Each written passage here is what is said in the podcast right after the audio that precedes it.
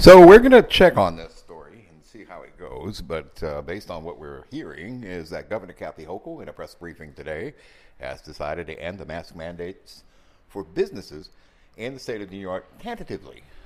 That is something that those of us here on the streets of New York City are curiously monitoring, especially those of us who now have to shave, fix our teeth, uh, use mouthwash again. Uh, you know, all those interesting things. This is going to be expensive. Can't we just keep the mask for a while? just kidding. yes, freedom! Well, masks again are going to be optional soon in many businesses and places across New York City. Hey, thank you for being you and doing all you did. Actually, no one in government did anything here. This is basically, you know, just the virus's effects have gone down. Uh, it's less than 4% infection rate in the state of uh, New York so far, and that is very good news. Up from 20, uh, well, down uh, rather from 20% uh, during the peak of uh, December, January was the highest point. So, with that, let's listen in to what Governor Hochul has to say. It's a very good day for us to have a conversation as we've been doing for many, many months here. Uh, as always, I'm joined by an extraordinary team of professionals. Kathryn Garcia, the head of state operations, who uh, is incredible in terms of dealing with everything from every storm that comes our way, a COVID storm or a storm in Ulster. Same to be said with uh, Jackie Bray, our Commissioner of Homeland Security and Emergency Service. We, we spent a lot of time in some icy places this past week, but uh, I was very proud of every, every effort undertaken by the members of our team to help give people their power and restore their lives uh, in Ulster County, which was hard hit. Also, Dr. Bassett, who has been doing an amazing job as our Commissioner of Health, uh, going before the legislature. Congratulations on getting through that milestone. It shows you've been tested. Uh, and also, I think they all recognize this is heralding in a new era of collabora- collaboration and cooperation, and I'm, I'm proud of the efforts you're taking. So, we've been talking about our COVID numbers. They are declining on many fronts. And what I'd like to do is start talking about the next phase. And let's just take a look back at where we've come over the last you know, few months, few weeks, and in the scheme of things, it really has been a fairly short time. Uh, we talked about our anticipation of a very serious winter surge. Even back in September, I had been on the job just a month, and I wanted to make sure that we knew that our healthcare workers were vaccinated. Uh, viewed as controversial at the time, but we stood firm and said that anyone who enters a hospital or a nursing facility or any medical center should have the knowledge that they will not contract COVID from the person charged with their health. So we stood by that mandate and you know heard a lot about it, but we stood with it, and I'm proud that that was part of our efforts to fight what was the impending winter surge. We started talking in October about the vulnerabilities of the gathering times, whether it's Halloween, Thanksgiving, uh, Hanukkah, Kwanzaa, Christmas, New Year's, Martin Luther King weekend, people travel. Then a Super Bowl, which we'll get to some other day, another year, I guess. Um, and also Valentine's Day is coming up. So we saw vulnerabilities because we had the pattern from the year before. That's what we've been relying on is looking at the data and the trends from the previous year. So we talked about making preparations literally right around Thanksgiving. And we talked about uh, making sure that we had capacity in our hospitals. That included me signing an executive order that allowed hospitals, in any case where a capacity has gone below 10%, that they have surge and flex capacity and suspend their elective surgeries. That again created more capacity in hospitals, which in retrospect was a critical point and a critical step we took to make sure that we could handle what was coming our way literally within the next couple weeks. By December 1st, again, our first case of Omicron had just hit there, we were already deploying the National Guard to help our nursing homes and to talk about you know, how we can protect society's most vulnerable as we had seen them uh, so devastated during the first couple of uh, variants from COVID. So we always think about them and how we can protect them the most. And so December 10th came around. We were watching what was happening around the world. We saw what had happened in South Africa.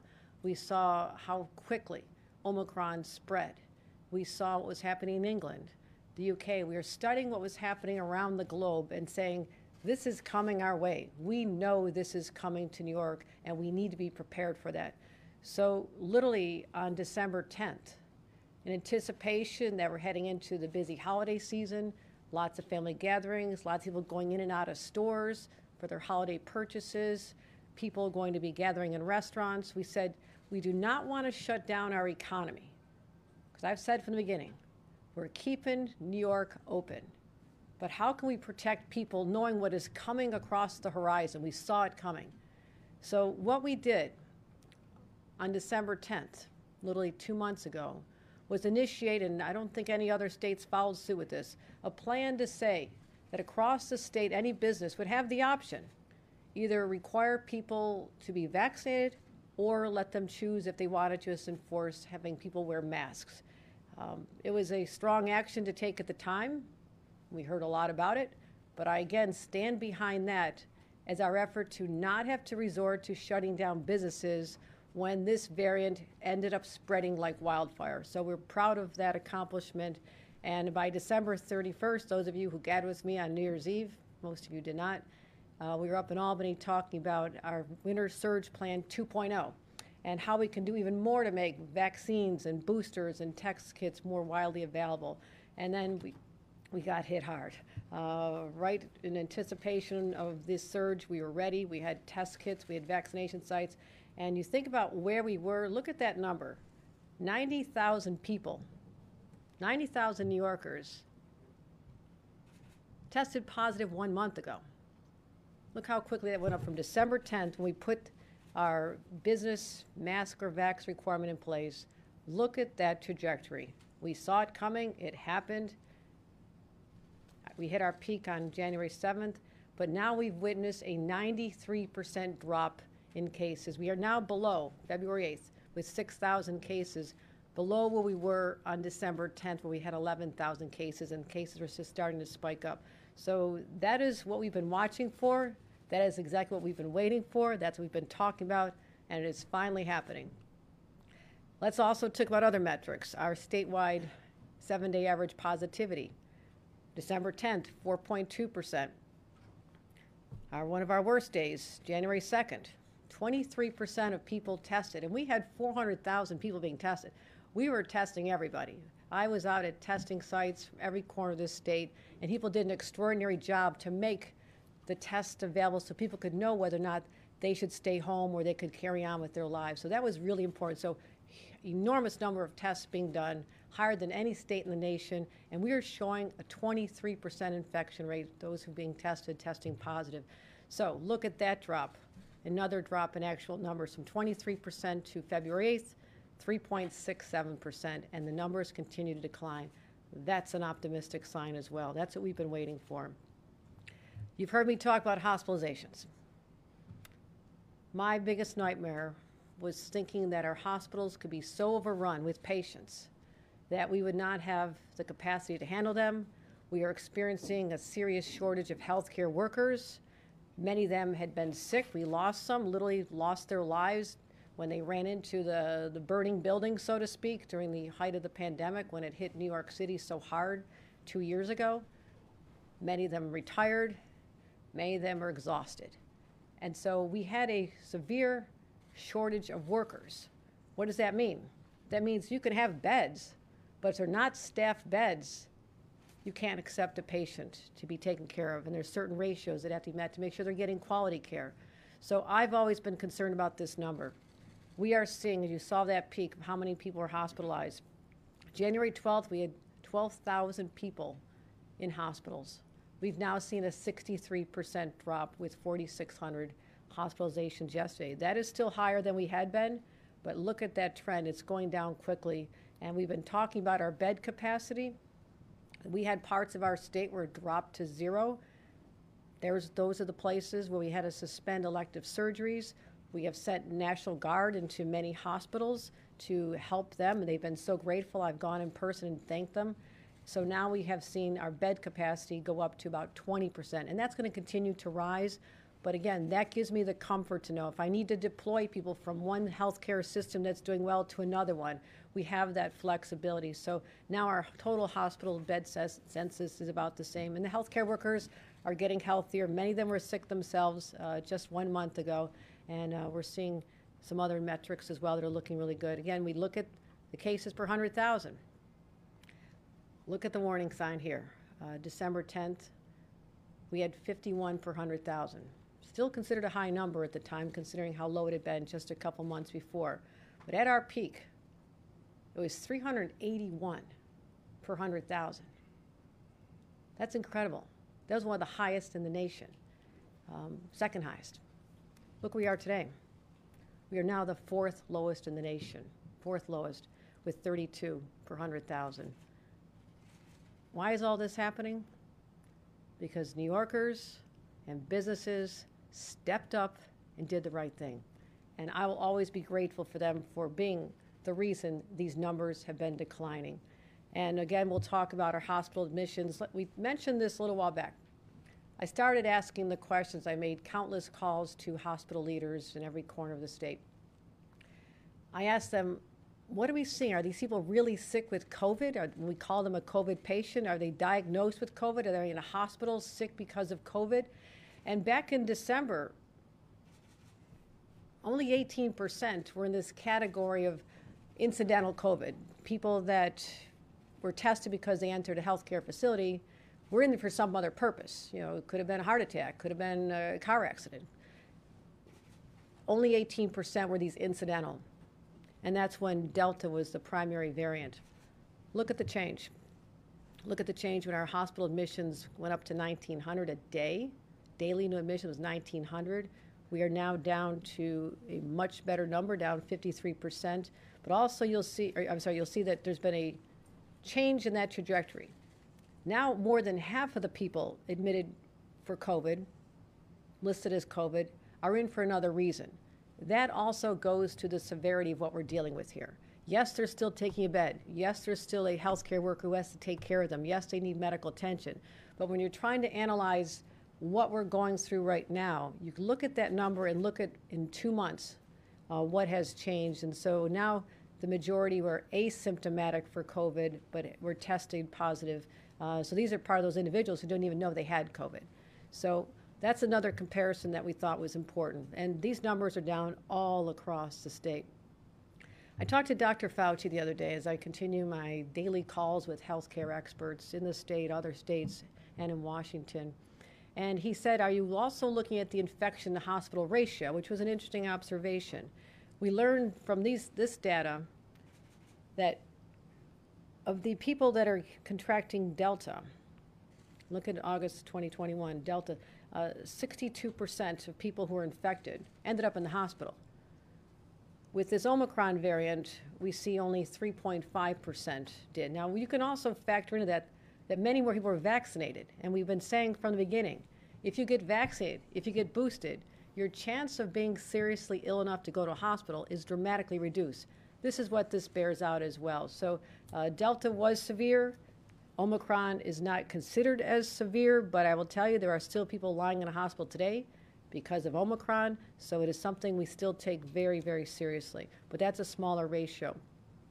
And I mentioned vaccinations.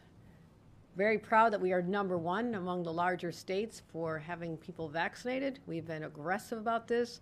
Pop ups, masked sites, engaging uh, our, our partners in the private sector, clergy, everybody we could possibly think of has been involved in this process. So right now we have uh, about 70% of our teenagers fully vaccinated. That's very good. Uh, look at the numbers though. We have a little more work to do with the younger kids. That just started more recently. I understand that teenagers have been eligible to be vaccinated since June, but I think we can do better. And this is a message I'd like to get out to all the parents as well as the pediatricians and other influencers on families' health care decisions. Please get your kids vaccinated. Uh, let's give them that extra suit of armor. When the time comes, they can be boosted.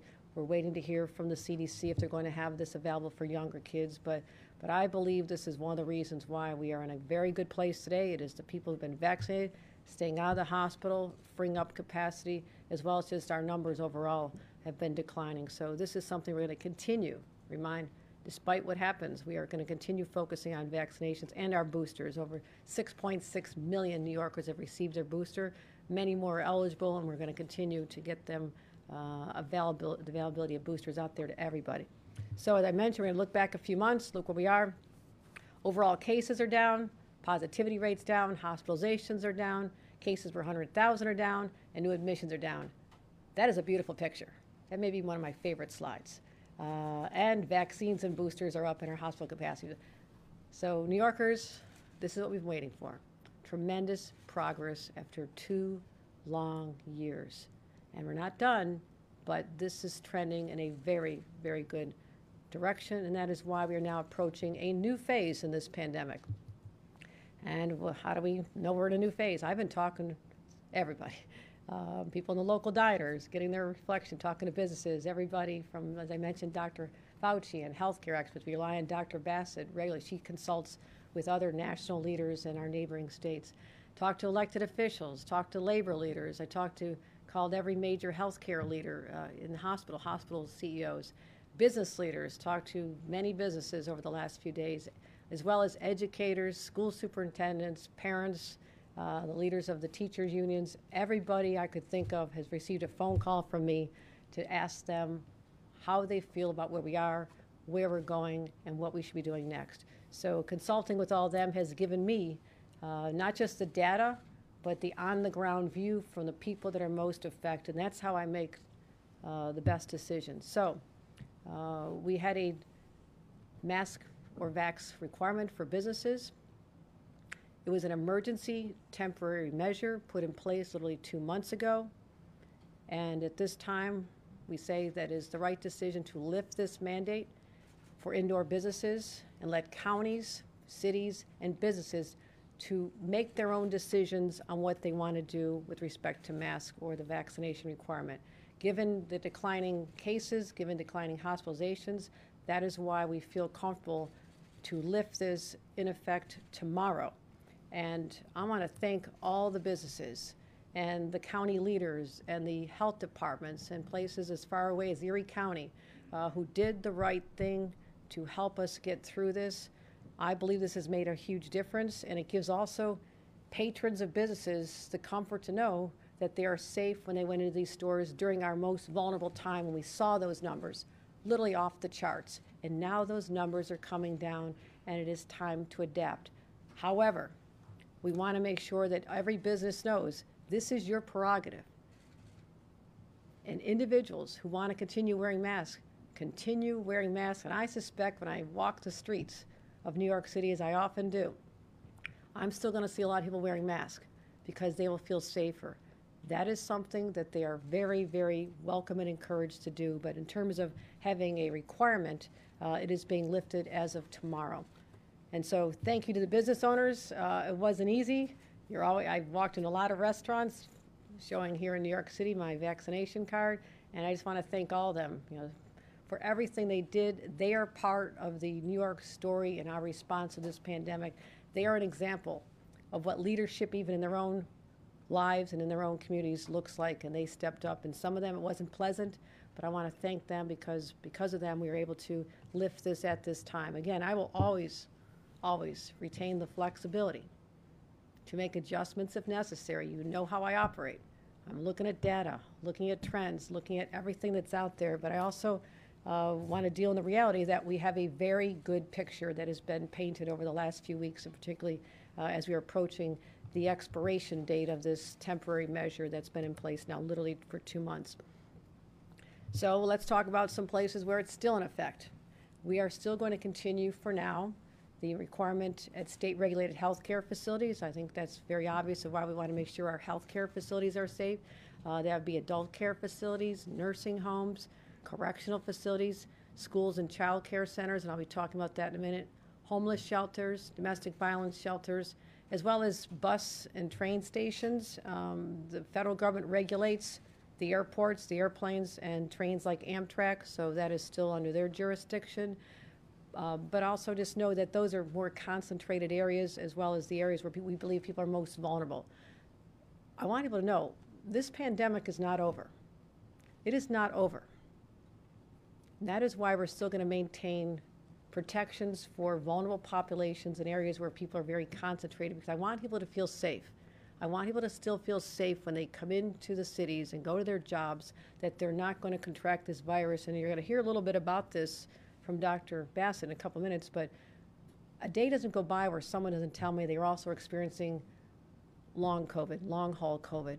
And this is devastating for people who want to get back to work but just have so many symptoms they cannot. So, so I want to just strike the right balance here and let people know that the time in our judgment, based on all these metrics, is correct to lift it for the requirement for businesses, but also there are vulnerabilities that we need to continue to protect uh, until further progress is made. So that's important to know. Now, ask me the most common question I get asked in the state of New York. I think you know. Uh, when are school masks coming off? Let's talk a little bit about history here. Literally on August 17th, one week before I was sworn in as your governor, I knew I needed to hear from the education field. I spoke to PTAs, school superintendents, principals, all the leaders, uh, the leaders of the representatives of the teachers, parents, everybody. I said at the time, and this was August, there was still talk that there were schools in our state and school districts that were going to continue remote. I said, no, no, we have to get our children back in schools. We went to that experiment. It served a limited purpose to keep some educational engagement going during the worst, worst months of this pandemic. But now we had started having vaccines available starting that summer for older kids. The numbers were looking better. And I said that these kids, based on all the experts I've been talking to, need to be back in a safe learning environment because the mental health effects and the isolation and the depression and all the other collateral damage that our students went through. We need to start healing and help the teachers who went through hell and back to do the very best they could while their own kids are being uh, learning at home on, on the kitchen table and they're trying to teach a classroom. And the parents, everybody went through a lot. And I said, what is the best way we can get our kids back in school and keep them open, even though other parts of the country, they were throwing in the towel and saying, well, we'll just leave them all remote. We couldn't do that here in the state of New York. We value our kids, we value education, and I said we have to make sure our schools are open. So after consulting with all these people, part of that whole education e- ecosystem, we decided that the safest way for the students, the teachers, the administrators, everyone who's part of that system, the safest way for them to return to school was to have a mask requirement. That's what we talked about before I was governor. We instituted my first day in office and said that the era of remote learning is over, except in extraordinary circumstances, and that was the whole genesis behind the mask mandate. So, keeping kids safe, keeping them in school. That's still a priority. You know, it was just over the December holidays, right afterward, you saw in places like Chicago, everybody saying it has to be remote, we have to stay remote.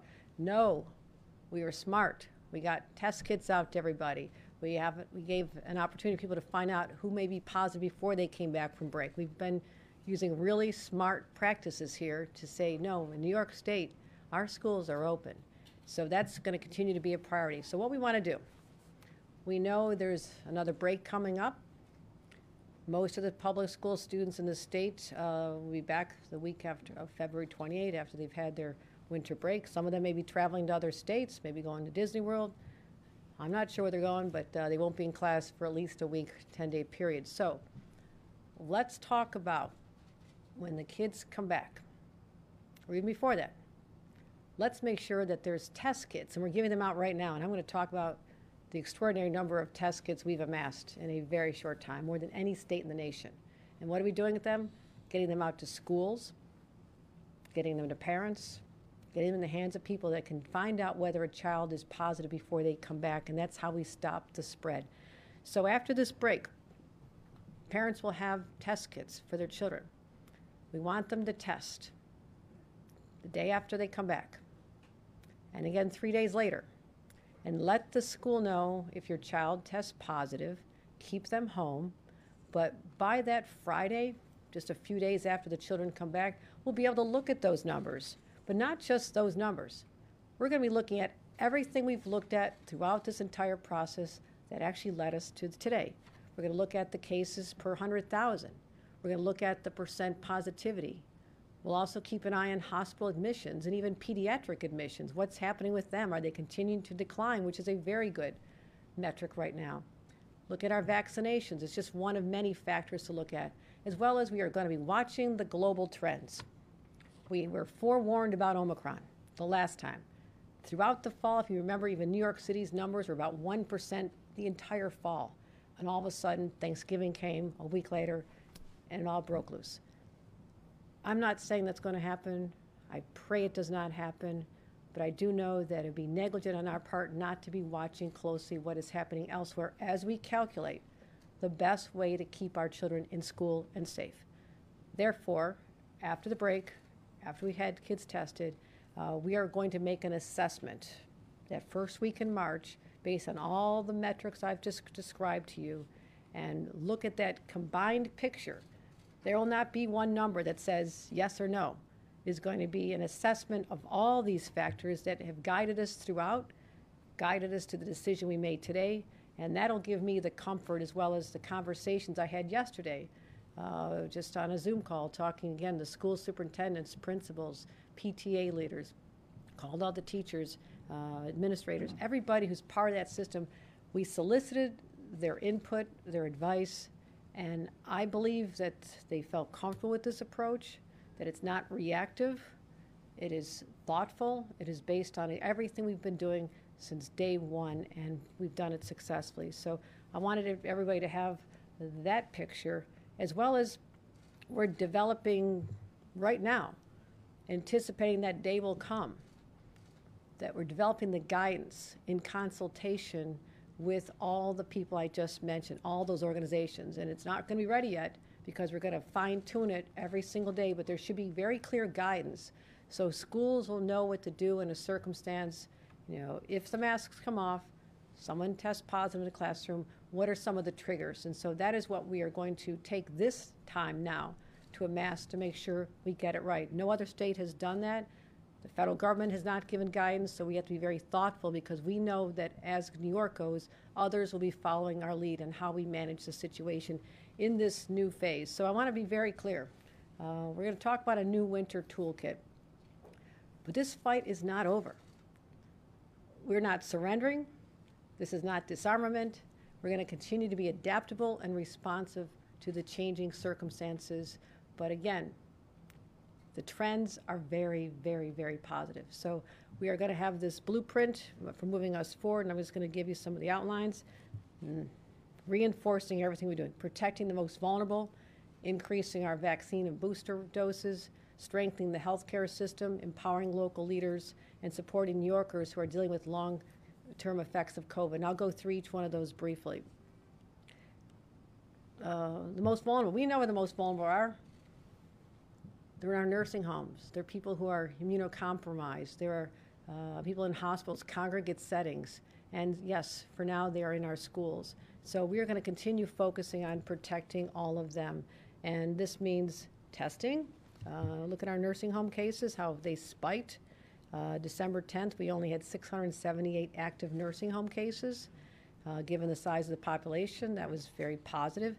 By January 14th, we had 8,500 nursing home cases. Thank God they're coming down. They're still down considerably, but uh, they are still a concern to us.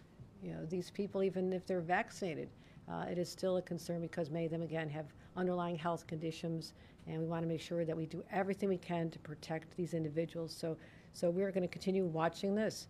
And so that's why we're going to maintain our visitation rules uh, I talked to Washington about this. I asked them to give us more flexibility because they have regulatory power over institutions that accept Medicaid. So we are going to continue to ask people who visit individuals in nursing homes to have proof of a negative test within 24 hours of their visit.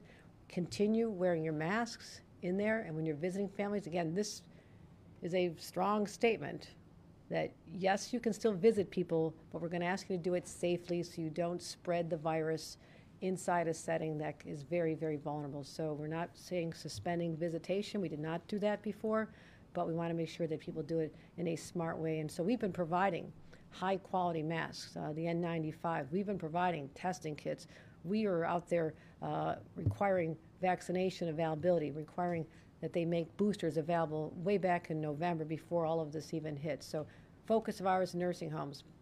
Uh, the vaccine, I mentioned before, we can do better. We're going to keep uh, increasing the amount of opportunities. If any school would like us to set up a vaccine pop up, we have them all over. We've been doing hundreds of them. And we're also uh, going to continue our testing. Testing sites are going to remain open. Vaccination sites are going to remain open. We encourage people to take advantage of them, especially if you're going to be traveling or seeing uh, someone who might be in a, in a vulnerable situation. So uh, we're going to get more young people vaccinated, hopefully. I need everybody on board with that. Also, we're waiting to hear about vaccines being available for the younger kids, uh, you know, little ones up until age four. Right now, it's not been approved. But we're hoping the Pfizer vaccine will be available for them even at the end of the month, and then we'll be encouraging people to take advantage of that. So that's what we're going to continue doing. And we have to just prepare for whatever comes our way. No one could have foreseen how this pandemic and even just Omicron in the last couple months really brought our healthcare system to its knees in some parts of our state, exposing vulnerabilities that have been there a long time. And it really hit people hard, and those healthcare workers, again, I can never give them enough gratitude for what they continue to do. I try to go out and visit as many as I can and say thank you, but uh, that rings hollow uh, sometimes when they're just feeling like they're in the throes of this. So we're going to keep protecting our healthcare system. We, as I mentioned, have amassed more test kits than any state in the nation 92 million. 92 million test kits have been acquired, have been ready to be deployed. We've distributed over 27 million already. Schools have received 14 million, and that's going to continue to go up as we make a real concentrated effort as this holiday is coming up. And we're distributing masks, as I mentioned, to our counties and to nursing homes as well. So, so making sure everyone has a high quality mask is one, one of our strategies to deal with these vulnerable populations. Also, you know, the shortage of workers. It, this has been incredible. I've really focused on this, uh, particularly in our budget address. And last fall, I signed an executive order to increase staffing flexibility. That's going to remain in place. We've deployed the National Guard. They're still on site. I've visited them and also training our National Guard. When I said, hey, let's call the National Guard, we need them in our nursing homes and our hospitals to backfill and add support and find out that very few had medical training. We are now changing that dynamic so our National Guard members are being trained so the next time around they can be administering vaccines and being more engaged even, uh, although their presence has been so, so appreciated. So I mentioned uh, what we have to do in the budget. We have to strengthen this healthcare system. We don't know what the future brings. All I know is that the present needs to be dramatically improved. And I don't know that if we have another experience at all like this, that we can count on the federal government to deliver the resources that they have done in the past. So I'm viewing this as an investment now to add resiliency and sustain our healthcare system, which we saw the vulnerability in many communities. And so we are making the largest healthcare investment in state history, $10 billion. That also includes, includes $4 billion in bonuses and improvements and upgrades for our facilities that really need help. So you'll be hearing more about that. That's capital improvements. That's to help our hospitals. A lot of hospitals lost income. When you think about the length of time that they were not able to conduct elective surgeries, that's a revenue source for them that was cut off during the pandemic. And those, those once it was restored, even again, those that fell below 10% capacity this past fall, and as we were dealing with Omicron, had to cut that off as well. So we know that's been a drain. So we need to work to help build them back. Also, working with our local leaders. Um, you know, just a few names here uh, our county executives, our legislators, they've been incredible. When we've asked them to help us set up vac sites or get test kits out to people, uh, I've consulted with them, we're fully engaged, speak to the Associated Counties and mayors and local governments. I come out of that world. I know that it's important to have the voices of those communities represented, and I want to continue empowering them, and so we're going to continue working with them as well. Another issue, as I mentioned a couple times now, is this long COVID. And I am very fortunate to have uh, Dr. Bassett being willing to champion this issue and lead our research into this and gather people, as she'll talk about. Uh, we know there's a lot of people, as I mentioned, a day doesn't go by where someone doesn't tell me they or a family member are experiencing the symptoms. We want the healthcare industry to treat this seriously. We've taken steps to make sure that people receive adequate medical treatment as well as uh, reimbursement for lost wages. And again, I'm proud of what we're going to do. And at this time, I'll turn it over to Dr. Bassett to talk about a gathering that we had asked her con- to convene, and she did very successfully, and we're going to continue working on that as well. Dr. Bassett?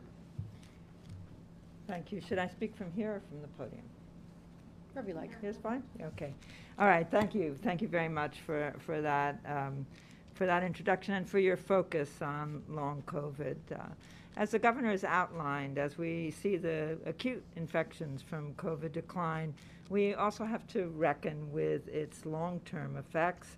And one of the most troubling of these is what clinicians have called post-acute sequelae of COVID-19, commonly known as long COVID.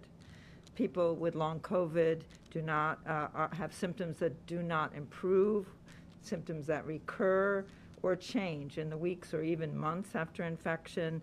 And this syndrome has been documented not only in people who had serious COVID illness, but also in those who had mild illness and even those who had apparently asymptomatic infection. It's a problem that likely involves millions of people around the world. Our understanding of long COVID is still evolving, including its occurrence, its patterns, its risk factors, and its mechanisms. So it remains poorly understood, but there's no question that it is real and that it can greatly disrupt the lives of those who are affected.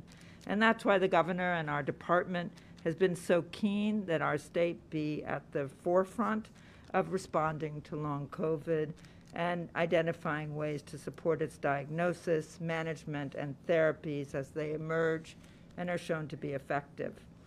Last Thursday, the health department hosted a convening of experts on the issue of long COVID uh, with the purpose of speaking with both clinical researchers, basic scientists, physician scientists, legal experts, patient advocates, and others about the many aspects of this condition.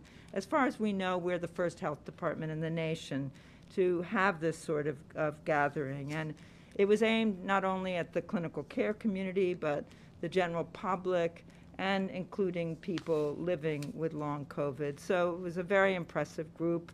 And the event was live streamed. I can give you all the website if you missed it.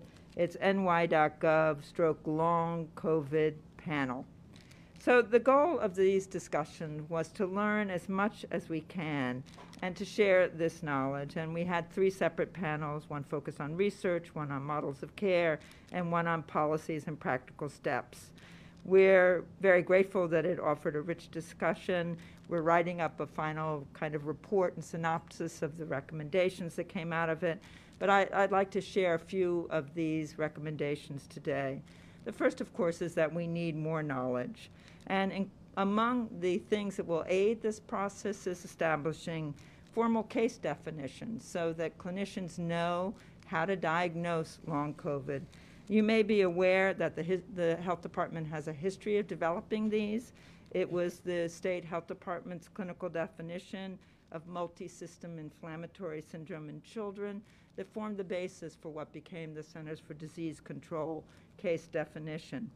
We need more provider education so that providers understand that this is a condition that they should seek and diagnose Many individuals report being bounced from provider to provider to provider who's been unwilling, uh, maybe even not interested in listening to their symptoms. So we need to increase diagnostic ability and competency. And uh, finally, this health department has the privilege of overseeing Medicaid, uh, one of the most important insurers in the state. Uh, this offers us the opportunity to pioneer mechanisms for reimbursement of care for people living with COVID, long COVID, and we will be looking into how we can leverage this approach. We also have learned from other conditions, HIV being a prime example, how important it is to involve the affected community in this work.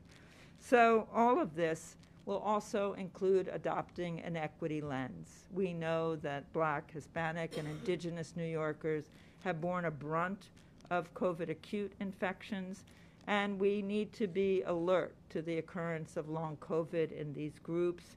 We also need to ensure that access to the best possible care is not limited to people who have resources, but is available to all for this newly recognized and emerging condition. It should never be a condition for which only people with resources get care. So this is a few of the things that we're looking into, Governor, and I, I thank you and look forward to sharing more information in the future. Thank you, Dr. Bassett, for the very thoughtful approach that you've brought to this conversation, and you really are an, a national leader on this, in this conversation. I would suspect you'll be asked to address uh, many organizations and gatherings of healthcare professionals as we delve deeper into the causes as the place that was the hardest hit uh, the first time, and now with Omicron, and you can start, we have a pattern of individuals who've been experiencing this from the very beginning. We want to make sure that they, they know that we are taking it seriously.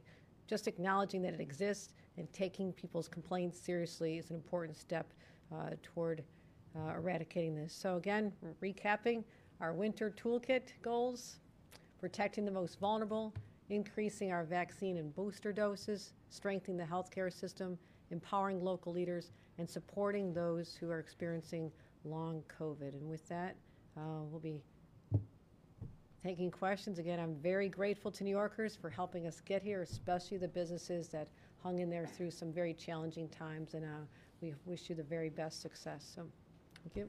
Governor, Governor. Governor Murphy has set March 7th as a date to remove masks in schools. Governor Lamont has set February 28th, and you have said we'll reassess. So tell New Yorkers why are the three governors in the tri-state area not on the same page? We're very close. I think you'll look at, we're talking about the same time frame. I just laid out the way I've been doing this from the very beginning is to look at all the variables that I've outlined and those data, that data is available to me every single morning. I consume it every single day.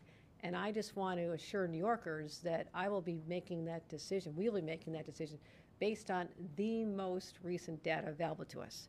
And that is assessing the situation after the children come back from being with their families, perhaps traveling, perhaps having older siblings from college back in the house with them. So, so we just want to know, let New Yorkers know, this is very much top of mind for us. We understand the interest in this.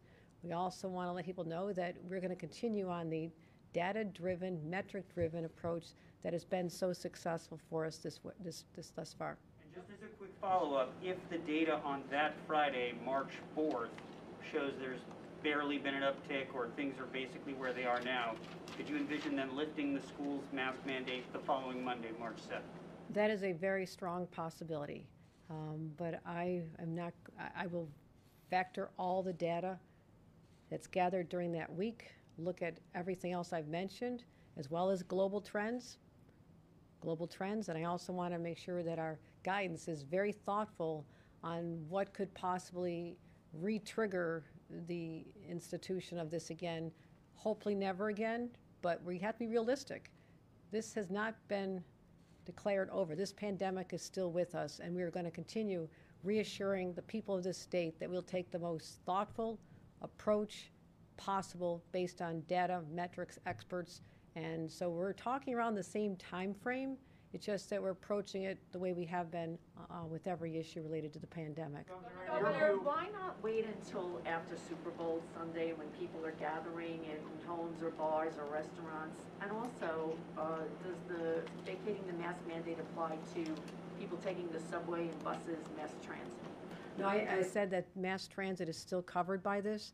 Areas where people are congregating and where there's almost impossible to do any t- contact tracing, where you have random encounters in a crowded subway, for example, or on a bus, we're going to keep these in place for now. Again, willing to reassess. Let's take a look at it again in a few weeks and see where we are. Let's continue talking to our leaders in Washington and the CDC what their analysis is of the overall prognosis for this. That's what I'll feel most comfortable with. And as I mentioned before, the, the trains like Amtrak that go interstate as well as airports are regulated by the federal government, so those mask requirements will still be in place. With respect to the Super Bowl, kind of a su- tough topic for some of us who didn't make it this year, but um, I know some will be watching. I, I encourage the businesses to do whatever they choose to do. They may feel more comfortable. The place I watched Buffalo Bills games in Lower Manhattan, I guarantee you are going to be sitting there wearing masks. I mean, they're going to feel that level of comfort. They're going to want to still wear their mask. It will not be a requirement, but I suspect we're going to see many, many people still wearing their mask. This is about empowering them as well as their local governments. The city of New York can make its decision, the counties, the boroughs, as well as individual businesses. So that's the point we're at now. We are not saying it's over. We're not saying that we are recommending or not recommending this now. We've just we, we instituted this emergency temporary measure exactly two months ago, promised New Yorkers we'd evaluate it at this time, and now the numbers have improved dramatically based on the presentation I just gave.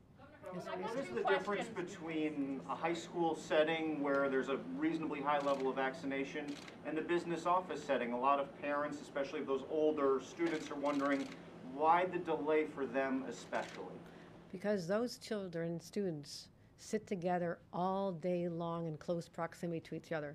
They go to lunch together. They involve, they're involved in gym class together. They are, whereas in a workplace, people have the ability for movement.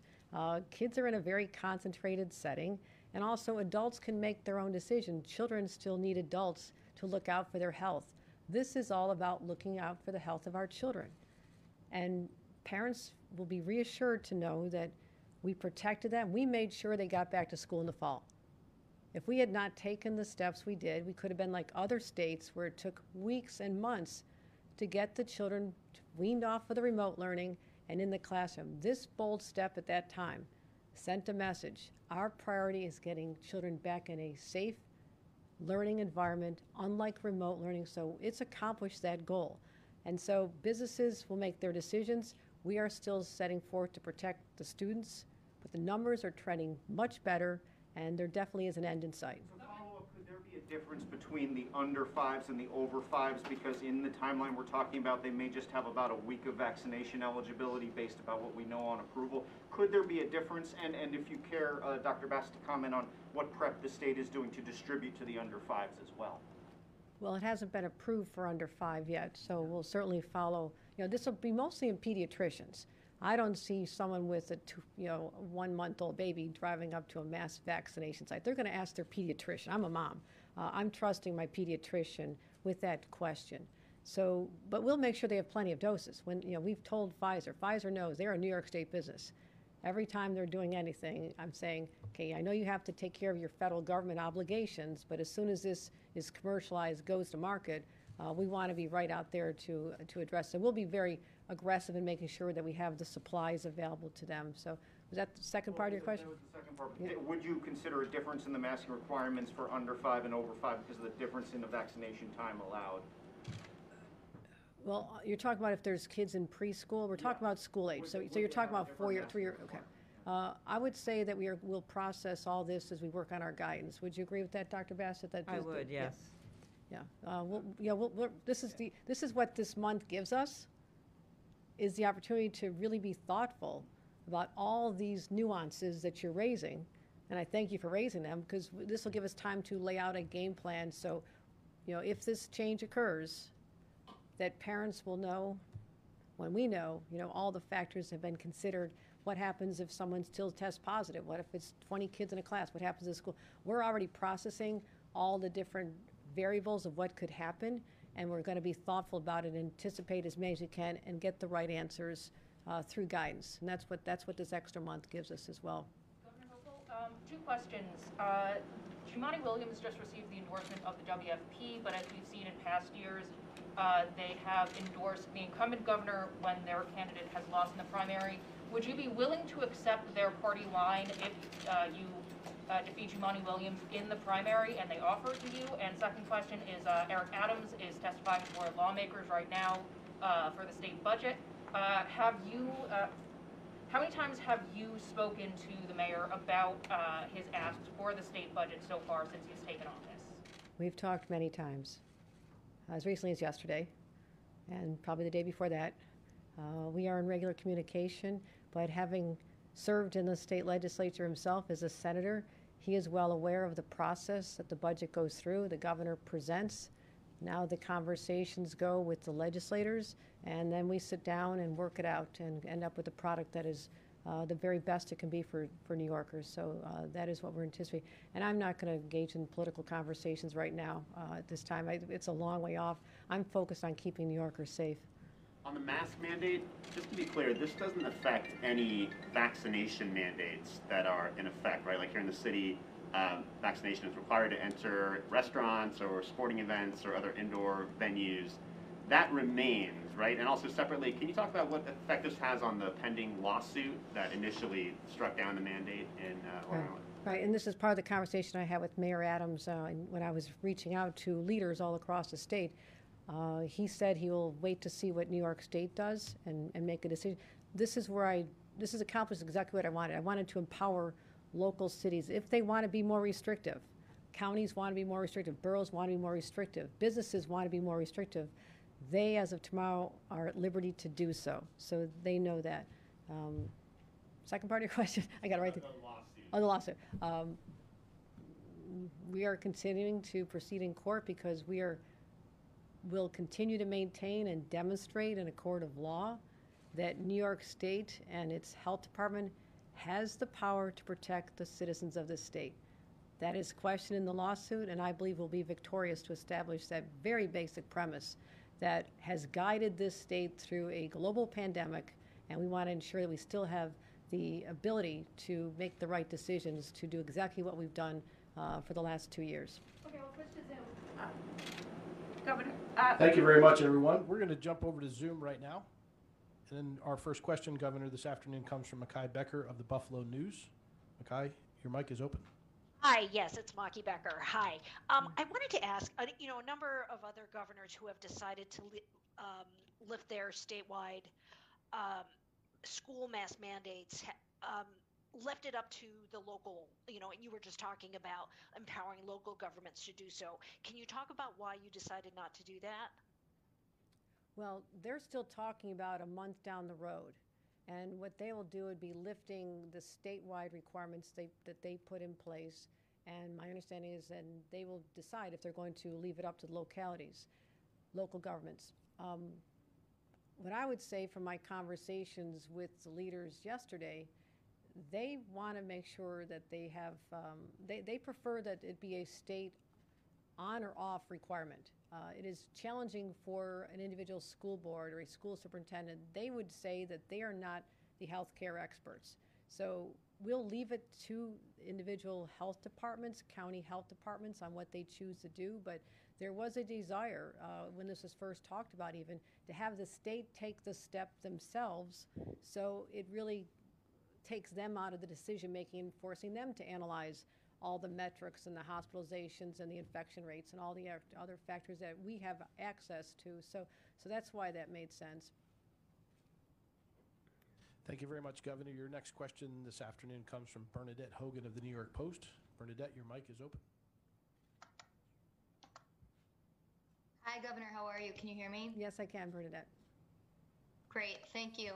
So, Mayor Eric Adams is testifying right now in front of lawmakers in Albany, and his big asks have been focused on criminal changes to the criminal justice system. He said he wants edits to the state's bail laws, raise the age, um, discovery, and wondering will you make those changes, support those changes, and also what are you doing to talk to Speaker Carl Heastie and Majority Leader Andre Stewart Cousins to negotiate those asks by Eric Adams. You said that you would permit him to take the lead on this, you would support him and what his asks are, but what would you what are you going to do to negotiate this with the legislature? Well, I think we've established one principle of my public comments. Uh, I will not be negotiating in front of a press conference. It's not how we get a successful result, which is a budget that meets the needs of New Yorkers. I spoke with Speaker Heastie yesterday. I spoke with Leader Stewart Cousins the day before. We are in regular communication. I have been having uh, conversations with many, many of uh, my colleagues in the legislature, Assembly, and Senate. So those conversations continue, as well as, yes, we are interested to know what mayors all across the state have as part of their agendas. And it is all processed into a larger conversation on doing what's right for the state of New York. And all of this will be resolved and known uh, as the process unfolds. But right now, it is information gathering. The legislature is having hearings with the express purpose of getting people's viewpoints, listening to them, processing them. Uh, I laid out a very uh, well thought out budget with over 220 policy proposals. I'll be talking to them about those, the funding sources, also making sure that we have money set aside for a rainy day or a blizzard day, as I've described them, if, should this ever happen again, and we need to be prepared. So there's uh, been very, Burnett, there's been very uh, frequent and uh, impactful conversations even this early in the budget process. So I, I feel uh, good about what will be the ultimate outcome. Thanks very much, Governor. Your final question this afternoon, we're going back to the room. Marla Diamond. Marla, go right ahead.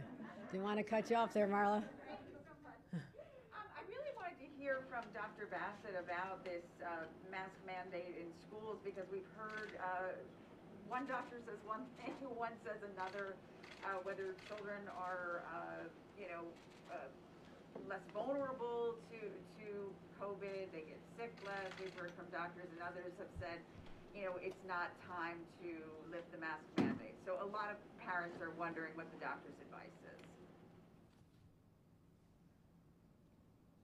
This is for Dr.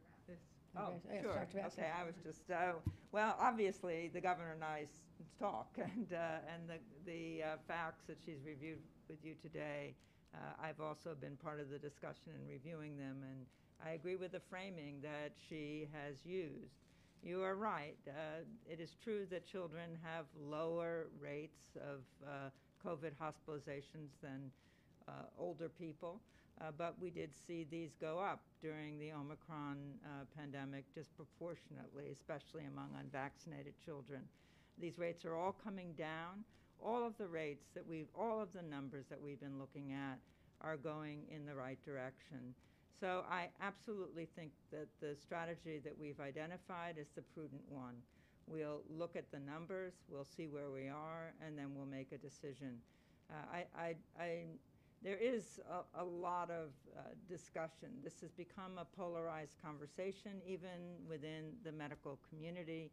I I think it's always best when we try and stick with facts. Uh, unfortunately, even the facts can become uh, contested, but I'm confident that we're looking at a whole range of facts and we're looking at the right ones.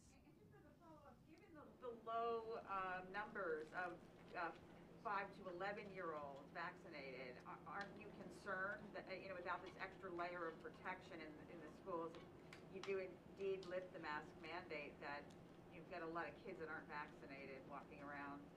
Well, as you know, there's never a, a press conference or any setting in which we talk about COVID that we don't talk about the importance of vaccinating kids. Uh, so if your question is, do we want to see more children vaccinated? The answer to that is, of course, yes. The risk to schools is related to the levels of community transmission, and that's what's plummeted. Uh, so we're looking at all of this.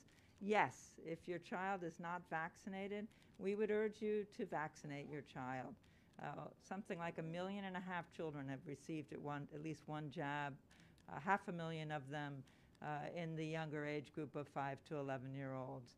Uh, so parents should feel confident that this is a, a safe vaccine, and uh, uh, so it, it, it's not a question of stopping vaccinations. It remains uh, absolutely critical to our response. Governor, just on a very basic level for your average New Yorker who's vaccinated, um, do you want them still wearing a mask when they go into a store? And does that vary at all between New York State, New York City, and the North Country or other places right? As I mentioned, I think we'll see varying degrees of uh, individual compliance, not compliance, but um, uh, mask wearing. I, I suspect you'll still see many more in the city. I've seen people walk the streets outdoors wearing them for months, even though they've not been required. I think it's people's personal comfort level. Uh, going into a crowded store, uh, especially if you're in a, in a risk category or an area that's still, I mean, there are still parts of our state that have uh, higher transmission rates. You know, statewide it's very good, but we have pockets. I think people ought to just use their judgment on what they feel safe with. And I also want to make sure that as people make that decision, that they want to continue wearing a mask, or a business wants to continue having their employees wear it, or at a restaurant or patrons, that we respect that. I don't want to have a situation where people if it ends up being among kids, someone's bullied, or that in a work setting that someone is uh, criticized. We have to respect each individual's right to t- assess their own risk. You don't know if someone doesn't have a child with asthma at home or an elderly parent living with them and they want to continue uh, taking every step they can to protect themselves. We just want to look at an overall state policy that's based on where we are today, but this is empowering for the New Yorkers you're speaking to. New Yorkers are smart. They're very smart. They've been following this, they've been staying with us by and large from the very beginning.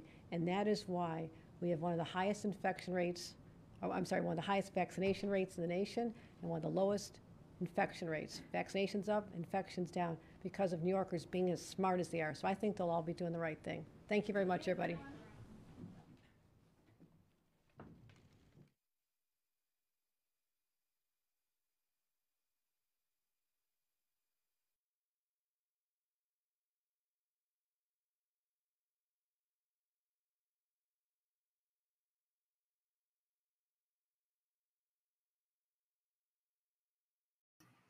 And that's a little bit of breaking podcast, broken, whatever. Yeah, so now you have to shave, you have to brush your teeth, you have to use mouthwash in New York City and New York State because the governor has decided, in her wisdom or not, uh, or lack thereof, or whatever. Yeah, Horny Hochul, uh, I mean, uh, Kathy Hochul has decided that uh, there is going to be no more masks uh, she's tired of not knowing where her husband is. I, I, mean, she's tired of not knowing where her people are. I mean, yeah, uh, the rate of infection has gone down to 4% from 20%. So, therefore, according to medical science and not Dr. Fauci, uh, the rate of infection is low enough that people do not have to wear masks in some outdoor places as well as indoor spaces and places of business. We will let you know more as we get it. This is a Mike of New York broken story. Yo.